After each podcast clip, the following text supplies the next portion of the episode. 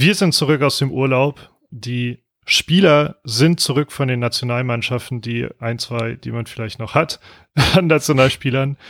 Äh, es geht wieder los. Die zweite Bundesliga, die beste Bundesliga aller Zeiten, ist die zweite Bundesliga in der Saison. Und damit herzlich willkommen, Matthias Althoff. Hallo Lars Nieper. Ich freue mich nach einem wunderbaren Urlaub mit dir, dass wir jetzt uns auch wieder digital hören können. Ich finde das so krass. Ich habe echt das Gefühl, es waren so vier Monate Pause. So, ich habe das, ich, ich habe gerade eben die Aufstellung gemacht und so ein bisschen rumgegoogelt, was eigentlich gerade so passiert ist, weil ich habe Werder auch ein bisschen schleifen lassen in der Zeit und ich hatte einfach richtig, richtig fucking Bock. So, und äh, ich bin froh, dass es losgeht. Ich bin froh, dass wir wieder einen Podcast aufnehmen können. Jo, wie ist dein, deine Gefühlslage so vorm Spiel? Ja, ich habe es ja gerade quasi auch schon mal erzählt. Ich habe zum ersten Mal heute seit Ewigkeiten mir mal wieder Highlights so wieder angeguckt, also halt vom, vom Rostock-Spiel, weil ich einfach so hyped war ähm, noch von damals oder also einerseits vorausschauend auf das Spiel und andererseits noch immer vom, vom Rostock-Spiel. Und habe richtig Bock, mal wieder morgen Mittag mir was anzuschauen, in der Hoffnung, dass es eh nicht gut wird. Wobei ich, ähm, kommen wir gleich ja schon zu, zu den Personalien, da wieder ein bisschen ähm, na, besänftigt wurde oder sowas in die Richtung. Aber ja. äh, grundsätzlich freue ich mich me mega doll und das ist schon auch gefährlich auf eine gewisse Weise. Kann nur enttäuscht werden. Ja, ja, ich habe auch ganz kurz gedacht, ne, weil das Rostock-Spiel ist auch noch so gut in Erinnerung geblieben, wie geil dieses Spiel einfach war. Also auch so, also nicht nur vom Ergebnis her, aber auch einfach, wie die Mannschaft einfach funktioniert hat. Und das hatte man ja zwei Wochen auch, um mit den, mit den beiden Neuen, also mit, äh, mit Assalé und mit, mit Dux noch ein bisschen mehr zu trainieren. Und ich bin sehr gespannt, weil ich fand, so Dux hat sich super gut einfach schon beim Rostock-Spiel da rein integriert. Ähm, Assali hat eben auch direkt für Torgefahr gesorgt, als er reinkommen ist, mit seiner Schnelligkeit irgendwie das schon mal ausspielen können. Ähm, und ich habe einfach richtig Bock, davon einfach mehr zu sehen. Ich hoffe echt, dass man, dadurch, dass man jetzt endlich mal wusste, welche Spieler jetzt wirklich bleiben, ähm, weil die Transferperiode jetzt geendet ist vor zehn Tagen, ähm, dass man jetzt mit dem Kader endlich mal vernünftig planen und spielen kann. Und das, ich glaube, das macht dann schon was aus. Und deswegen ist die Länderspielpause, glaube ich, jetzt gerade auch einfach extrem gut gewesen fürs Team. Und deswegen habe ich auch fast schon ein bisschen zu viel Hoffnung, dass man Ingolstadt wieder ähnlich wegknallt wie jetzt Rostock. Muss nicht unbedingt sein. Ingolstadt natürlich jetzt ähm, letztes Spiel gegen Sandhausen 2-0 gewonnen und Werder ist ja trotzdem irgendwie so eine Wundertüte, so wie man, wenn man so an die Paderborn, an das Paderborn-Spiel denkt, so, da hätte man, glaube ich, auch nicht gerechnet, dass man so sehr auf den Sack kriegt. Ja, deswegen, ich habe auch irgendwie sehr hohe Erwartungen, ich habe richtig, richtig Bock, aber wie gesagt, da kann man halt eben auch ganz gut irgendwie auf die Schnauze mitfliegen. Ja, ich bin ähm, auch gespannt, vor allem, ähm, der mit Sicherheit spielen wird. Also ich gehe sehr stark davon aus, auf Mitchell Weiser, der dann ja noch gekommen ist, den wir ja jetzt ja auch noch nicht besprochen haben. Jo, stimmt. Haben.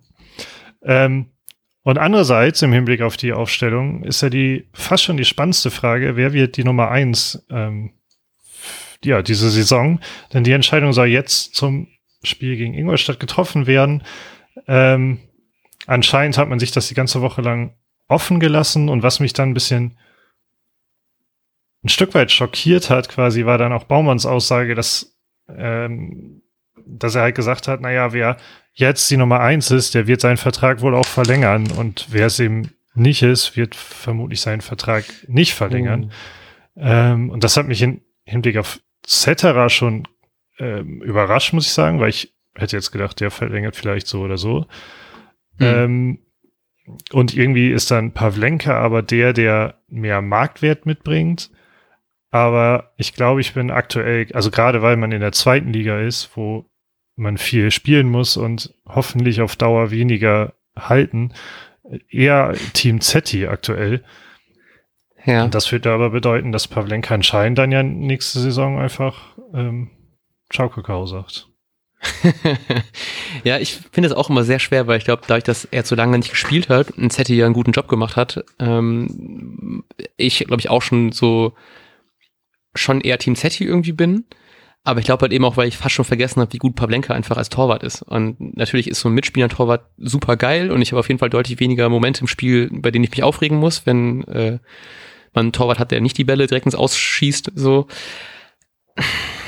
Trotzdem, ich, ich, also ich habe auch jetzt hier, um mal ein bisschen die Aufstellung schon zu spoilern, auch jetzt Setti auf dem, ähm, als, als Nummer eins hier, ähm, aber ich möchte es irgendwie Pavlenka auch nicht antun, weil ich ihn so gerne mag und er halt einfach so ein extrem starker Torwart ist.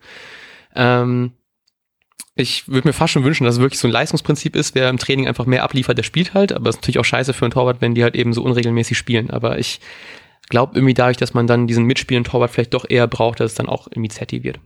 Ja. Ja, ich glaube, ich glaube, das ist die spannendste Frage, aber du hast es jetzt schon so ein bisschen angerissen. Was glaubst du denn, äh, wie die restlichen zehn Spieler oder wer die restlichen zehn Spieler sein werden vor Zetti? Ähm, vor Zetti dann, genau. Ich habe auf der linken Seite habe ich Jung, ähm, Toprak Velkovic und Weiser, der sein Startelf-Debüt und Werder-Debüt direkt geben kann. Ähm, Im Mittelfeld habe ich dann ähm, Groß auf der 6, Rapp, das Mittelfeld mit Schmid und Schmidt.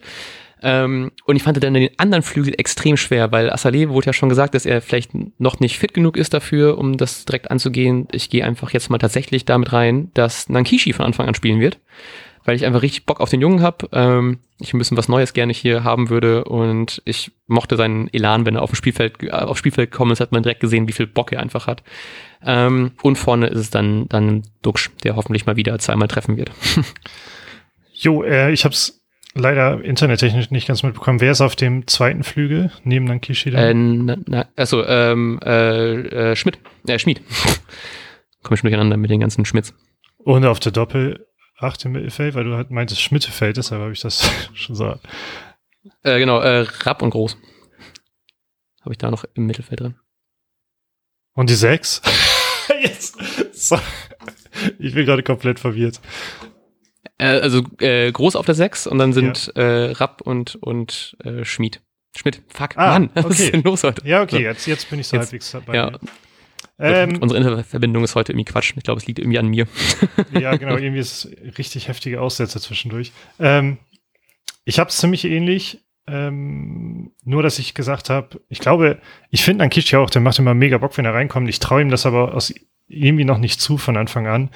Deshalb, äh, man hat ja bei der Weiser-Verpflichtung auch betont, dass er eben sehr flexibel ist und auch die offensiven Flüge bespielen kann. Deshalb habe ich ihn jetzt, auch wenn ich glaube, dass es nicht auf Dauer sein wird, äh, auf einen offensiven Flügel gesetzt und einen Bomb dann eben wieder auf die Rechtsverteidigerposition. Ah, auch nice. Ja. Gut, äh, was glaubst du denn, wie das Spiel ausgehen wird? Jo, sehr spannend. Ich glaube aber, ähm, das Spiel wird ich hoffe, ich glaube nicht, ich hoffe, das Spiel wird ähnlich wie das Rostock-Spiel, nur dass man ähm, schon ein bisschen eher äh, ja, Sicherheit bezüglich des Ergebnisses bekommt und mhm. dass Werder am Ende wieder mit 3-0 gewinnt. Ah, fuck. Okay. Ähm, ich glaube, es wird einfach ein 3-1, damit der Torwart, der spielt, noch einen fängt, um noch mehr Torwart-Diskussionen bei uns auszulösen. ah, clever so wie wer da das immer macht, man, immer wenn man denkt, es fällt eine Entscheidung, äh, dann wird immer unentschieden gespielt oder jetzt beim Torwart. Der Torhüter, ja, genau. der dann im Tor steht, hat, macht einen Patzer. Gut, so. dann äh, hören wir uns hoffentlich mit besserem Internet am Sonntag zum Nachbericht. Wir wünschen euch bis dahin einen wunderbaren zweiten Bundesligaspieltag und wir sagen bis dahin. Ciao, ciao. Auf Wiedersehen. Und jetzt läuft der Ball.